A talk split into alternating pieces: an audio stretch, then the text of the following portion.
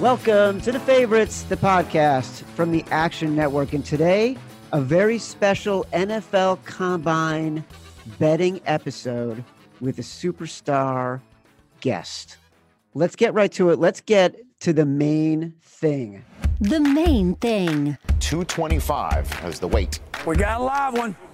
Lock it out. Nice. Alvin Kamara. I didn't know much about him, and I put his tape in, and I almost fell over. Okay, here's Barkley. 233 pounds, 41 inch vertical, 29 on the bench press. That's a creative player on Matt. Wow. I mean, that is just nutty. 422. No way. A new record holder. It is John Ross. I saw two or three scouts look at their stopwatch and show other scouts as if, hey, did you get that? Did, am I reading this right? You go, Hoss. Many, many years ago, when I first got out of college, my first job was as a fact checker at Sports Illustrated. My assignment was to fact check everything Peter King, the legendary NFL writer, wrote for the magazine. And over the course of the first couple years I was working at Sports Illustrated, Peter and I became close and he would send me out on assignments. And one year he was unable to go to the NFL Combine. And at this time, the Combine was not a primetime event televised over multiple days by the NFL Network. It was a rinky dink operation run out of the Holiday Inn in Indianapolis where they bring players out and you could maybe talk to them for 10 minutes and there were maybe 30 people covering it. But Peter would go every year. It's how he became so good at what he's done. And he couldn't go one year. So he told me, You got to go to the NFL Combine. You're going to talk to agents. You're going to talk to players. You're going to get as much as you can. You're going to tell me everything you hear. You're going to go to St. Elmo's Steakhouse. You're going to sit at the bar. You're going to cozy up to GMs. They're going to whisper sweet nothings in your ear. And it's going to be the greatest thing you've ever experienced. And I got to tell you, he was totally and completely right. And since then, the NFL Combine has become everything I said it was. It is an NFL primetime extravaganza. And more than anybody else, over the past 35 years, there is one person who was more responsible for turning the NFL draft into something that people care about. It has become something that 500,000 people are showing up in Nashville to see live. It is something that people are mm. betting on the NFL Combine. There is one man who had the foresight to see this can be content that people are interested all year round. He is my guest today from ESPN, legendary draft analyst, Mr. Mel Kiper Jr. And tell me about your experiences with the combine in the early days. Never went. Never went to the combine, Chad, which would shock a lot of people because you couldn't get in. And there was no way I was going to waste my time being at a, an event where you couldn't get in because there's too many juniors to evaluate. And I was back home. I'd get all the numbers and all the official measurements and three cones and broad jumps and verticals and 10 yard splits and everything. You get all those numbers. So why be there if you can't get in to even see the event? So I stayed here and evaluated all the juniors, got a head start on that, and was really ahead of the game. And I'd get the printout and be move forward with it. So uh, last year we were at the combine. This year we'll be there again. But up until then, Chad, I had never attended a combine in my life. Going back when I started this thing in 1978. By the way, that is such a great lesson for people because it tells you tells every it tells people everything they need to know about how to approach content, how to approach something you love, and that you don't have to be on the scene if you think you can find an advantage to doing it differently. You just said you got into this in 1978. Mm-hmm. Why did you even decide to start doing it in 1978? Well, I was, I was finished, uh, you know, high school. I was doing all the things that, that kids do back in those days. But unlike a lot of high school kids, I was sending reports to the NFL, and I was giving my reports to Ernie Accorsi, who was the GM of the Baltimore Colts, and, and had worked in the Colt organization. So I was able to do that. Got a head start on everything. Thought there would be a market for this type of thing because there was no way to improve your football team, Chad. From year to year, the only way there was hardly any trades. There was no free agency. If your team was going to improve from 78 to 79 or 1980 to 81, the only way was via the NFL draft. There was no other way do it. So you knew how critical this was. It was 12 rounds. It was 17 rounds, and it became 12 rounds. Think about that. So people who were home didn't have a chance to know anything about these players, couldn't see any of these players. Very few games were televised. So if you could provide this type of information to the college fans, the NFL fans, then I thought there could be a business here, a good opportunity. Ernie uh, encouraged me to do it. I had the support of my family. My father helped me immensely get the business started. He had all the business acumen. I had the football acumen. So we put it all together and we got it going. And uh, like I say, Ernie was the one that encouraged me to make it available to public. Said the public craves this type of information. So through Ernie is a push and his his support, like I said, the support of my family, it was able to come to fruition in 1981 when we made it public and uh, we started putting out draft reports and sending them out to everybody, and it grew from there. And 83, 84 is when I started with ESPN. All right, but why was Ernie Accorsi, who was a legendary GM and then went on to be yep. the GM of the Giants and helped build what eventually became yep. those Super Bowl teams, why was he even listening to you? Like some high school punk like in Baltimore who left the draft. Well, I think you know the information has to be something that, that he feels is something that shows that you took time to do it you obviously looked at the players, you studied the players, you had information that he felt was something that could be important to him. And he offered me a job with the Baltimore Colts. It led to, before I started ESPN, it's a, a crazy story how this all went in the timetable of it, Chad, because it all tied into the Baltimore Colts moving to Indianapolis. Ernie was the GM. He called me in 1983, said this was in like February of 83, said, I'd like you to come to work for me in the Baltimore Colts you know, got uh, approved by the NFL, ready to go. He said, "Well, I'll announce you in late July when camp opens. Just go through the draft, do what you're doing, go down to convention center and do your thing with the you know, the Baltimore Colts, the uh, sponsor of the thing at the convention center with Bob Leffler. And he said, "Just go down there and talk to the fans and promote your books and do what you do. So I did that, went through it, and then of course, remember John Elway was traded without Ernie's knowledge. There was talk of the team possibly moving, and he called me that June and said, "I'm not, cannot bring you in with the circumstances the way they are. Just continue doing what you're doing. No harm, no foul. Nobody even knew you were even going to be coming to work for the Colts. I may be leaving soon." And six months later, I got a call from ESPN to come up and interview for the job, and started with the ESPN that draft in 1984. So I had Ernie not cared enough to say, "Don't come here," and I'd have gone there, I'd have never had the ESPN job. I wouldn't have been in the NFL much longer because the Colts ended up moving and things change. And if you're not that guy's person, like uh, Ernie was the one that would have brought me in, then I probably would have been out doing something else right now. And the history of draft coverage would be entirely different. No joke. Yeah, no, I, I think somebody else would have stepped into that role. That was when Bud Wilkinson retired, the legendary coach. I filled that position. That somebody else would have jumped in there to give those an opportunity to know these players. So when they were drafted, they had an idea of what was who you know who could play, who couldn't, whether they could help their team, whether they were steals, whether they were reaches. All those things were not known because people couldn't see these players. Nobody had any idea around the country about who some of these players were and what they could or couldn't do. Remember, you were getting one to two games on television every Saturday in those days, Chad. Put it this way: when I needed a stat on a player. I had to call that school. I got to know all the sports information directors, the football contacts very well. I spent three to five hours a day just calling schools just to get basic statistical information. That was the only way you could get it. But that allowed me to get relationships going, get to know these people. A lot of them I still talk to today, if you can believe that. Your long distance bill must have been massive. Oh, like a phone book. But hey, that was what we had to do. By the way, the way you describe having to call around sports information directors to get stats, that's what old school gamblers used to do. Like I know so many guys, honestly, you know, they would raid around the airport to see when travelers came into Vegas early in the morning from East Coast cities and they discard their newspapers to see what the box scores were saying. And they would call, like, I know a guy who used to call the scorers table to get lineups in real time hmm. before the game started so he could know how to right. make his bets. Like all that old school investigative shoe leather, that's exactly what gamblers used to do did things then in a way, Chad, where it allowed you to find out things that I wouldn't say people get lazy because of technology, but I just think when you're talking to somebody on the phone, I might have been calling about a basic stat that I needed, and all of a sudden something would come to light that I didn't even know. Well, I'll also remember that this player might have this. He might, you know, last month his numbers weren't that good, but he was bothered by this high ankle sprain, or he had a little bit of a shoulder, or he did this, or he was battling the flu, or things you would have never known. So those phone calls, while they were tedious and they were sometimes calls I didn't necessarily feel like making on a daily basis, you had to make, and it really helped you get to know a lot about these players. You know what I've always loved about you, Mel, is, and I don't say this to like stroke your ego, but I remember when McShay was coming up and he was writing for ESPN the magazine. I was editing McShay, and slowly he started to appear on television more and more. It was getting harder and harder to get him in the magazine. I used to call him TV Todd because he'd call up the magazine and be like, I got a story for you. And I'd be like, oh, look who it is. It's TV Todd weighing in with something to do.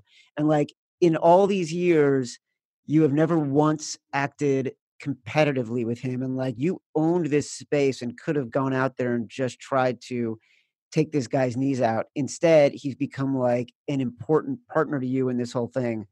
Were you ever concerned this guy was going to come in and take your job?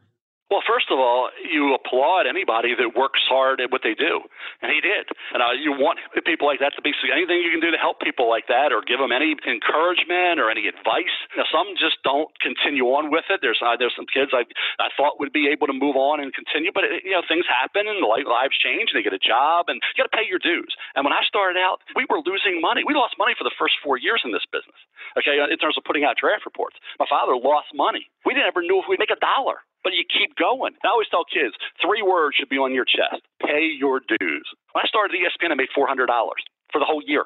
$400. But don't give up on any of this stuff. If you think you have something that's going to be a positive and it's going to work, uh, you keep, and with Todd, in terms of myself, I've always wanted somebody to give me a different opinion. If you disagree, tell me. I, but all those years I was on there and it was okay.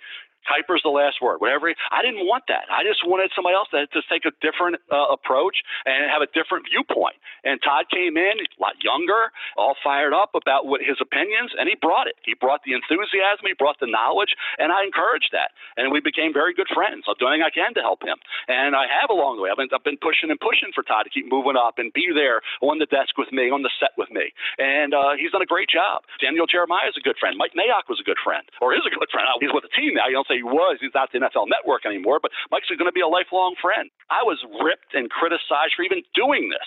Every article was written was, why is this idiot from Baltimore putting this stuff out? Who cares about anything he says or writes?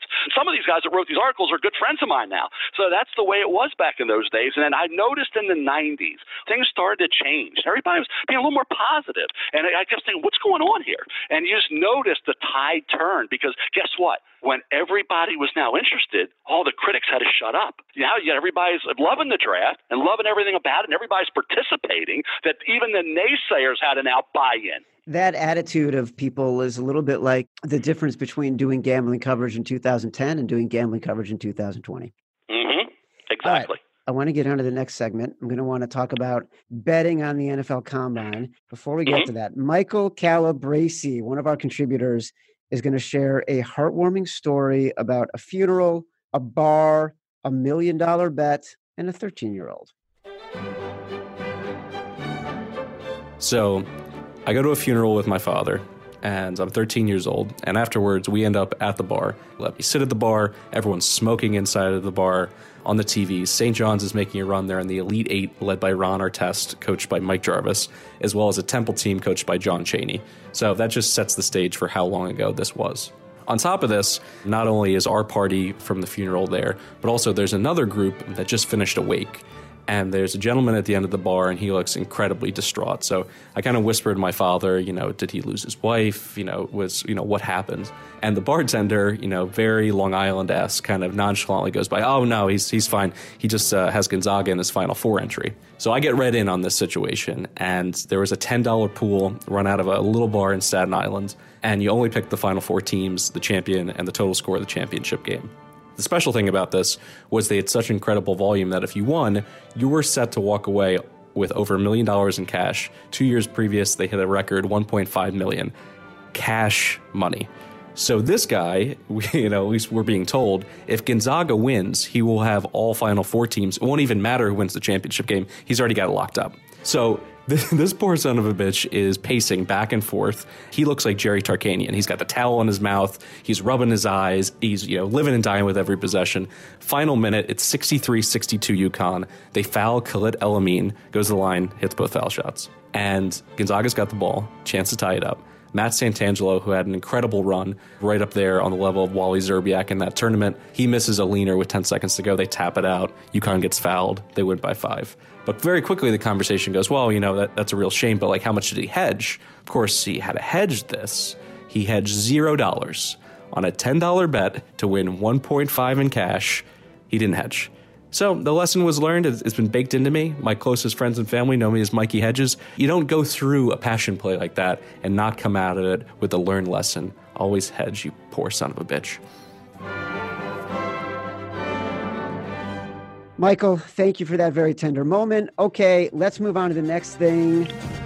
The next thing. All right, I want to bring in Matthew Freedman, who's our own NFL draft expert. He's been dispensing expert advice about fantasy and rookies for the Action Network for the past couple of years. Mel, I'm going to make a very inside reference here from our ESPN days. Think of him as our very own Chris Sprow, your ESPN editor, your first draft podcast co host. He knows everything there is to know. Freedman, say hello to Mel, one of your idols. It is awesome to be on the show. And Mel, I assure you, you have no need to feel intimidated by me. Matt, any mention of Chris Sprow, you should be, that's a compliment, a huge compliment, Matthew. So I've heard a lot, uh, know a lot, and uh, you do a great job. But I, your interest and everybody's interest in this whole draft process is pretty amazing. Freedman, what kind of opportunities do you think there are going to be when markets start getting posted for the combine?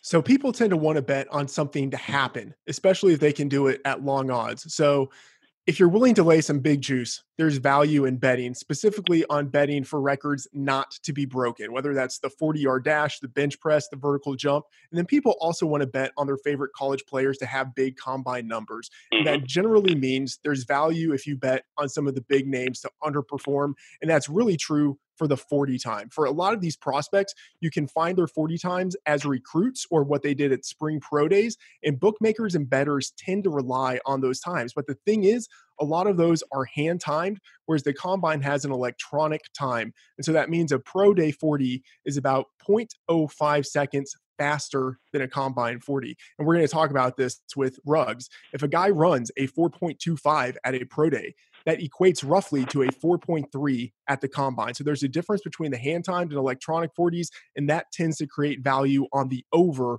for the 40 combine times. Mel, listen to that breakdown about betting on the NFL combine was a great rundown, Matthew. I'd have never thought it would come to that, but hey, it's interesting stuff. And uh, so we're there, and I, and you get the times, and and you, you remember last year when Devin Bush and Devin White ran, you know, right around four four two, four four three, whatever. It was almost identical forties, and you like both those players, and that's that validation you want. Uh, the, the thing is, when you don't really have a high opinion of a player and he runs great or he tests great, that's you almost say, boy, I missed something. Remember last year, Dev, I keep bringing up Devin Singletary running that was like a four six six, and everybody, oh boy, what happened? Oh, he can't go as high as we thought. I mean, I must have overrated him. What did I miss? Ended up having a great rookie year with Buffalo. Uh, and, you know, so 40 times. Alvin Kamara didn't have a great 40 time when he came out, but he had a great vertical and a great broad jump.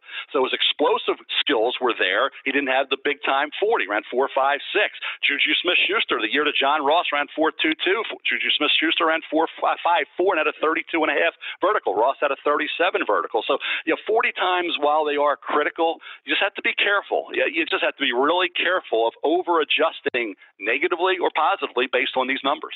All right. TV Todd McShay, he has graded 20 wide receivers for rounds one through three. I think Daniel Jeremiah, he put that number at 27. The number of wide receivers that Fox Bet has said would be drafted in round one, they put it at four and a half wide receivers. They put that total at four and a half, over under four and a half, Mel. Yeah, four. These numbers are right there from all the. You know what they look at? They look at all these different mock drafts, and they see that you have Jerry Jeudy and CeeDee Lamb and Henry Ruggs III and Tee Higgins almost as guarantees. So they put it at four and a half. Okay, you want to go under? You want to go over? You got to get Laviska Shenault Jr. in there from Colorado. You'd have to get you know a KJ Hamler in there, a Justin Jefferson from LSU, Hamler Penn State, Jalen Reagor TCU, all borderline. So you need one of those borderline guys to fall in there, and it's and Jefferson is certainly going to be important to see what that 40 time is. Uh, Shenault Jr.'s got real good versatility. Some, though, think he's a second round pick, not a first. So I had five, so I would go over, but there's no guarantee. Freedman, what are you going to land at? So Jeudy, Lamb, Higgins, they're all locked in for me. Uh, I've surveyed a lot of mock drafts out there from guys who historically have been pretty predictive, mm-hmm. pretty accurate. And Laviska Shenault is a first rounder in all of them. And I got to say, in all of these drafts, I've seen at least five wide receivers go in all of the first round mocks, a lot of times six. And so I, I think Shenault is locked in there. And then you have a question Jefferson, Ruggs, Reagor, those three guys, does one of them do well enough at the combine to jettison himself or to lock himself into the first round? And I think so. I think Ruggs is the guy who's going to do it. And honestly, Jefferson could do it too. Yeah, I think Ruggs more so Ruggs because of that speed. He ran four two five, Matthew, as you know, four two five in the spring, and he wasn't happy with his start. So anytime you run four two two, four two five, and you're Alabama and you got some progress, you're, you're going to go. I mean, you're going to go. Shenault, I, I, I, you talk about people in the league. That's who you talk to for this, and some there are some that think he's more of a two. So I know the mocks have him in the one. It's Still very early for mocks. I only have my mock 2.0 come out. Had him in mock one, but we'll see about Shenault. Uh, I think that's why I think with Jefferson's borderline. But if if you're going to say Ruggs is in, which I think he is, that's four. I went with with Jefferson. You could go Shenault. So I would say five, so an over four and a half. But like I say, there's no guarantee because we're only agreeing on four. We haven't agreed on five. So that's why they put it at four and a half. There, there are no, no free lunches in Vegas for anything they, they put out. All right, so Ruggs is the key. Like everyone thinks if he runs that four two five, then he's, he's a first rounder. It's a no brainer. Yeah, guaranteed. Absolutely. No, no question the projection on him is 4305 uh, that's the 40 time that's the that's the total that the market has set right now Mel Kiper, do you see him running over or under the 4305? He's going under four three, I would think. Uh, if he ran four two five in the spring, as as we all know, and he said he didn't get off to a good start, then he's expecting to run four two two. He's expecting to run what Ross ran. He's expecting to run a, a, a blistering forty. So I would say, uh, you know, if he runs four two nine, four two eight, for him it would be disappointing. So uh, if it's four three, I would say under four three. Let's talk about quarterbacks for one second because Joe Burrow yesterday blew up the world by tweeting about his nine inch hands and that he's going to think about retirement and sort of you know, in a fun way, sort of mocking the conversation that happens around the the way that everybody sort of focuses on these details at the NFL combine. Mel, if you're looking at this, and I remember we did this years ago in ESPN the magazine, there right. is a specific stat that is the best indicator of success at the NFL level for a quarterback? What is the stat you look at most that is the best indicator for success? Well, I think it's it's not just one stat, and it's certainly not you know now the arm obviously the strength we know we talk about that it gets better once you're in the league, so you can't worry too much about that. The, obviously the height that's been destroyed, and that whole talk that you got to be a certain. Russell Wilson opened that door. And I said he was going to be the test case. Once Russell Russell Wilson was successful at five ten and and under five eleven, then that opened the door for Kyler Murray to be the number one pick in the draft. So you needed that success. If you talk about intelligence of a quarterback, I'm not talking about just uh, just intelligence in the classroom, but football intelligence, and also being a great leader. And I talk about, I'd, I'd say the single most important is competitiveness. If you said, forget no, competitiveness is everybody's a competitor, but are you a 10 plus? Are you a seven? So they're all competitive. Josh Allen, I think, silenced the skeptics and doubters who didn't like him coming out of Wyoming because he's an incredible competitor. Best competitor, most competitive player Craig Bohl ever coached. And he coached Carson Wentz. So when you you see what he's doing in Buffalo, how the players gravitate to him. That competitiveness is huge. The, the, the, talk about the hand size. Well, you can't be under a nine, right? Well, Joe Burrow's a nine. Patrick Mahomes was nine and a quarter. Jared Goff was nine.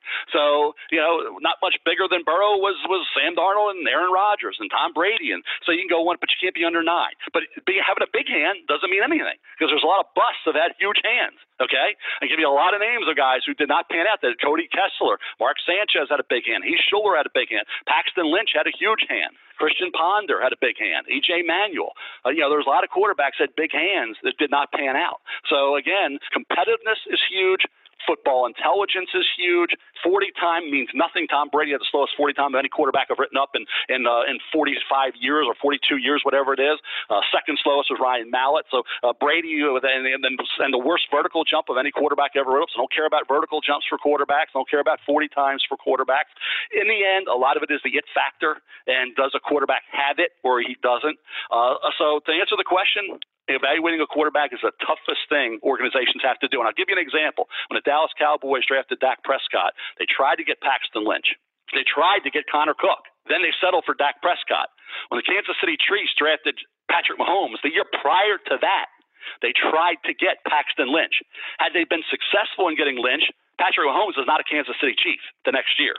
So that's how fragile and how crazy and how tough it is. What a guessing game it is in terms of evaluating quarterbacks. Guys look like they're geniuses, but they also considered some major busts that had to, that things worked out differently. What would have, what would Andy Reid's status in Kansas City be if Paxton Lynch was there and not Patrick Mahomes? So again, uh, sometimes you know good luck, good fortune overrides great analysis. All right, so the the guys that everyone's talking about now, the potential Paxton Lynches of this draft, Joe Burrow, Tua, Justin Herbert, right? There's a line out there that says four and a half is the total number of quarterbacks that will be taken. Other guys you, that people are talking about Jordan Love from Utah State, Jacob Eason from Washington, Jake Fromm from Georgia. Do you see any of those guys, two of those guys, sneaking into the first round to put that number over five? I would say no. Matthew, you can take your shot at it. I think three, obviously, three are guaranteed. The fourth, I think would be Jacob Eason. Thought it was Jordan Love. Talked to a lot of people about it. Jacob Eason's getting some with that cannon arm and the size. It's either Love or Eason, not both. I don't think both. And that's going to be in that late first round area where you have New England, possibly. I don't think the Saints will with Taysom Hill. We'll see what happens there. And will a team trade in there? That happens. We've seen that before. So if you think they trade in for one, not two. So I would say four quarterbacks max, not five in the first round. Absolutely agree. This is an egregious line. It should be three and a half. If you look at the number of quarterbacks taken in the first round over the past 25 years, let's say even the past 35 years, only twice has it gotten over four and a half happened two years ago when Lamar Jackson had to sneak into the 1st mm-hmm. round as the number 32 pick for us to get five. And then it happened in 1999 when we had that loaded quarterback class with three guys going in the first three picks Tim Couch, Donovan McNabb, Akili Smith. You had Daunte Culpepper in there. But other than that, and then that 1983 class we just talked about, other yep. than that, it just doesn't happen. Five is an extremely high number. I think we're closer to, to three than we are to four, even if you were to set this line. I think this is really bad. I think out of all of the combine props you could bet, this is the one that offers the most value. Yeah, and uh, just echo what Matthew was saying, uh, Chad. As far as Jacob Eason, there is mixed opinion, and like I said, you talk to some teams don't have him in the first. There's you talk to some that do. So again, but Jordan Love, same thing, and Jordan Love didn't have the great Senior Bowl game. He's you know he didn't have the great year because of all the personnel that was taken from him in terms of the offensive line, top five receivers, which included Darwin Thompson, the running back, and and uh, the tight end as well. So uh, I don't think, like I say, at this stage, neither Love nor Eason are guaranteed ones. They're borderline. So to get two borderline first into the first is going to be very difficult, if not impossible. So uh, three are guaranteed. Uh, the fourth may happen, but not to get the four, the five, which would put the, obviously the under four and a half very much in play. So much of the draft and the process, and I think this is what Joe Burrow was talking about a little bit with his comments about the hand size, has been fetishized, right? Like every measurement so uh, microscopically examined.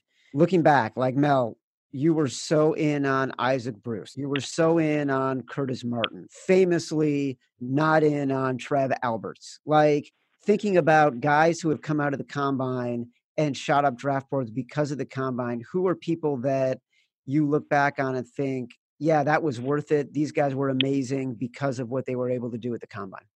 Well, I think if you look positionally, and I go back to you know the various spots, going go back even to 2013, uh, DeAndre Hopkins didn't have a great 40 time. He was 214 pounds. I remember talking to Clemson, and they raved about the kid's work ethic, his hands, never dropped a pass.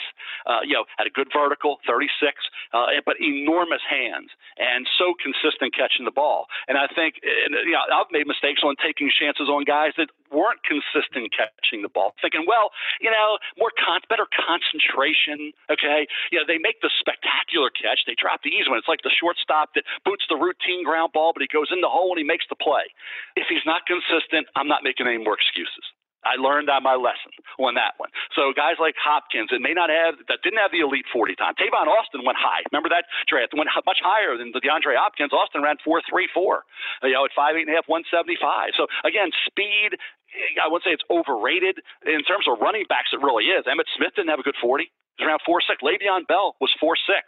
Okay, go back to Kamara. I talked about what he ran, but his vertical and his broad were good. Uh, yeah, uh, again, running backs. You're really going to worry about, like say Curtis Martin. You're really going to worry about what a running back's for. Devin Singletary with that four six six. Are you kidding me? People, say, well, is that going to? How many times does a running back run in a straight line anyway? So to me, that's a very overrated part of the running back evaluation is 40 yard dash time. So you'll learn from that. Wide receivers, I mentioned Juju Smith Schuster five four. Other guys were running a lot faster. I don't care about an offensive lineman's 40 time. Now, if it's phenomenal, or Terron Armstead had that. Matt, you remember Armstead coming out of Arkansas Pine Bluff, had an incredible combine. If you like them, and then you saw him go there and wow everybody and do better than all these major college stars, and you, but you liked him in the way he dominated the small college level. Sure, you know, you can boy that that validated it, but you don't take a player you're iffy on and all of a sudden jump his grade way up just because of a great combine, and you certainly don't you know downgrade a guy on the offensive line if he runs a bad 40. I can give you so many examples of offensive tackles who ran slow 40s that turned out to be great players. You know, it's a laundry list of names. So I think if you study the positions, you realize what you you place importance on and which you don't. Who do you think is the biggest combine bust the last decade? Great question. I'd have to really go back. Everybody brings up Mike Mamula, going way back, coming out of Boston College, whatever year that was, who had production and had the great combine, and all of a sudden you saw what happened there. I try to kind of focus on the guys who were really good rather than the ones who were disappointments. I'll go to Darrius Heyward-Bey from Maryland. Great speed, and but was incon- just on the theme of being inconsistent with hands and not natural catching the football. Watched him a lot here, being in the backyard here of College Park and he went in the top 10 to the Raiders. He had a very disappointing career. Alexander Wright, wide receiver out of Auburn, drafted by the Dallas, was a speed burner, had incredible 40 time. Don't remember what it was, but it was blazing in that 4 3 range. But out Auburn, limited receptions, a little inconsistent, disappointing player. So I think those were guys that I just remember, you know, just to say names that just come to mind immediately. Matthew, I'm sure you have names over the last 10, 15 years that have, been busts from the combine. Yeah, Darrius Heyward-Bey was the, the clear one that I was thinking of for all the reasons you mentioned. I mean, I think his combine performance jettisoned him into the top 10, going ahead of Michael Crabtree, uh, who seemed destined to be a, a Raider, and it, it, eventually happened, but uh, didn't work out right mm-hmm. away. And then another guy who comes to mind, linebacker AJ Hawk, who was just explosive at the combine, and people uh, assumed that would translate to production on the field for the Packers, and that just never happened. Yeah, like Todd McShay and I were talking about about Richard Sherman.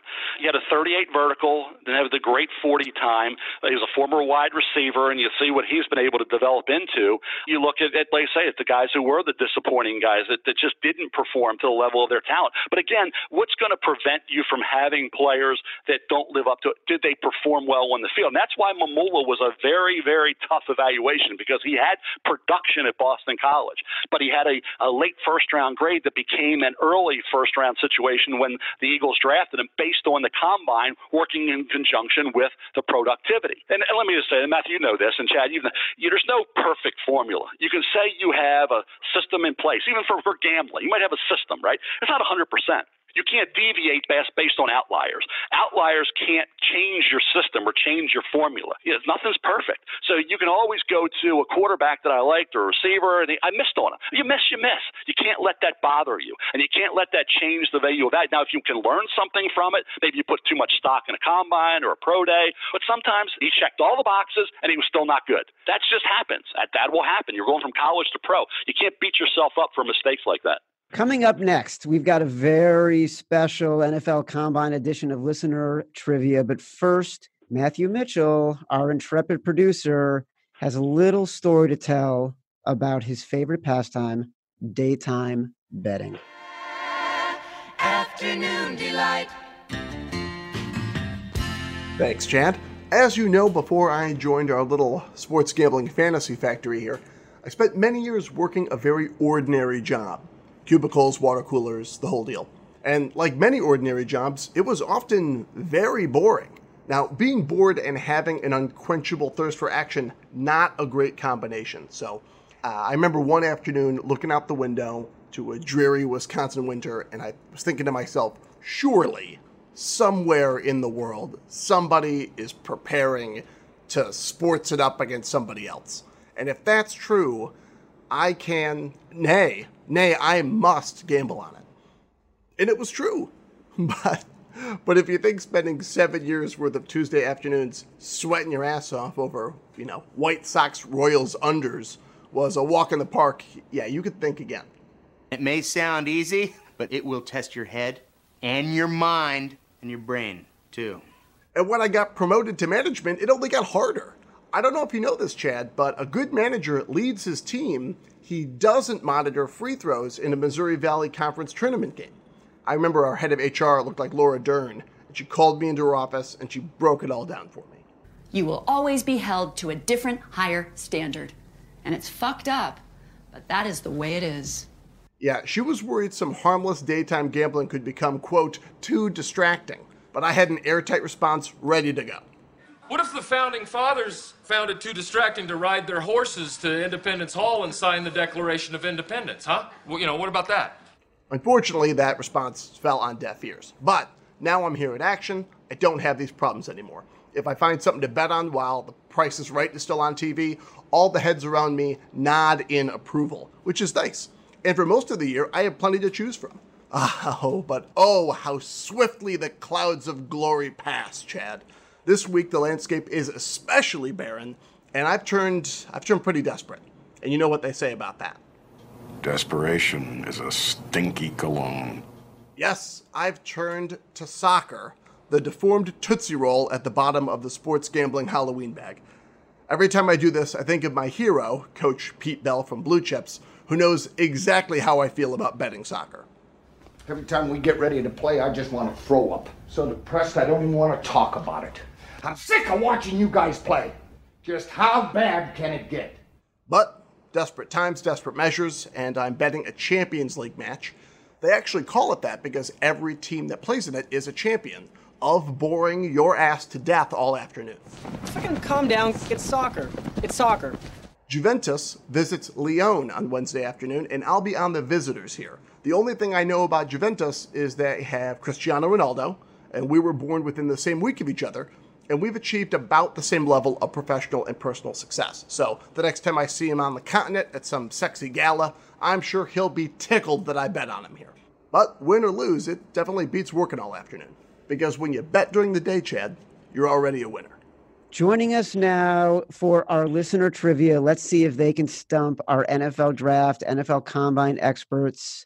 Producer of the Full Slate podcast, Alex Uplinger. Alex, how are you, buddy? Hey, how's it going, guys? Alex, good to be with you. Hey, man. Alex, share with us your trivia question. All right. So we all know the Action Network's own Darren Rovell, his famous 40, was ran at 6.99 seconds. I was wondering if you could name the player who ran the closest time to that in the combine. Whew. Six point nine. Was it Orlando Brown's time slow? And then there was an offensive tackle from Cincinnati back in the day. Jason Fabini had a very good career. And his numbers at the combine were not good, but beyond that, that's my best guesses. I honestly have no guess on this, but I think it would have to be an offensive lineman. Orlando Brown sounds as good of a guess as any. All right, Alex, give us the answer. Isaiah Thompson, offensive lineman from Houston in 2011, ran a 6.040. Wow. Okay. Very good. wow. Never would have guessed. It is not every day you can get someone on the phone that can stump Mel, both Mel Kiper and Matthew Freedman. That is fantastic. Alex, thanks for the trivia question. That's going to do it for this episode of The Favorites. My thanks to Matthew Freedman and the great Mel Kiper for joining. Before we go, let's check in with Action Network CEO Patrick Keane, see what he thought of today's show. Well, gentlemen, what a sham. What kind of a show are you guys putting on here today? All right. Thank you for that inspiration, Patrick Keane. And before the music plays us out, to all our listeners and followers, we would like to take a moment to apologize to Joe West.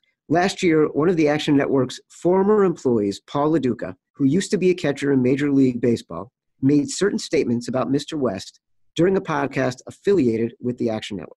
First, Mr. Lo Duca stated that he had been thrown out of 15 games in his life and that eight or nine of them were by Mr. West. Second, Mr. Lo Duca asserted that at a game against the Philadelphia Phillies in 2006 or 2007, where he was the catcher, Billy Wagner was one of the pitchers, and Mr. West was the home plate umpire. Lo Duca asserted Billy Wagner told him that Wagner lends his 1957 Chevy to Mr. West, and Mr. West opens up the strike zone for him. The Action Network does not have any evidence to support either of those statements. The Action Network apologizes to Joe West for any harm caused by those statements. These statements are hereby retracted, and the podcast has been removed from our website. This has been the favorites from the Action Network. Download it from iTunes and Apple Podcasts, from Spotify, from wherever you get your podcasts. Until next time, love you.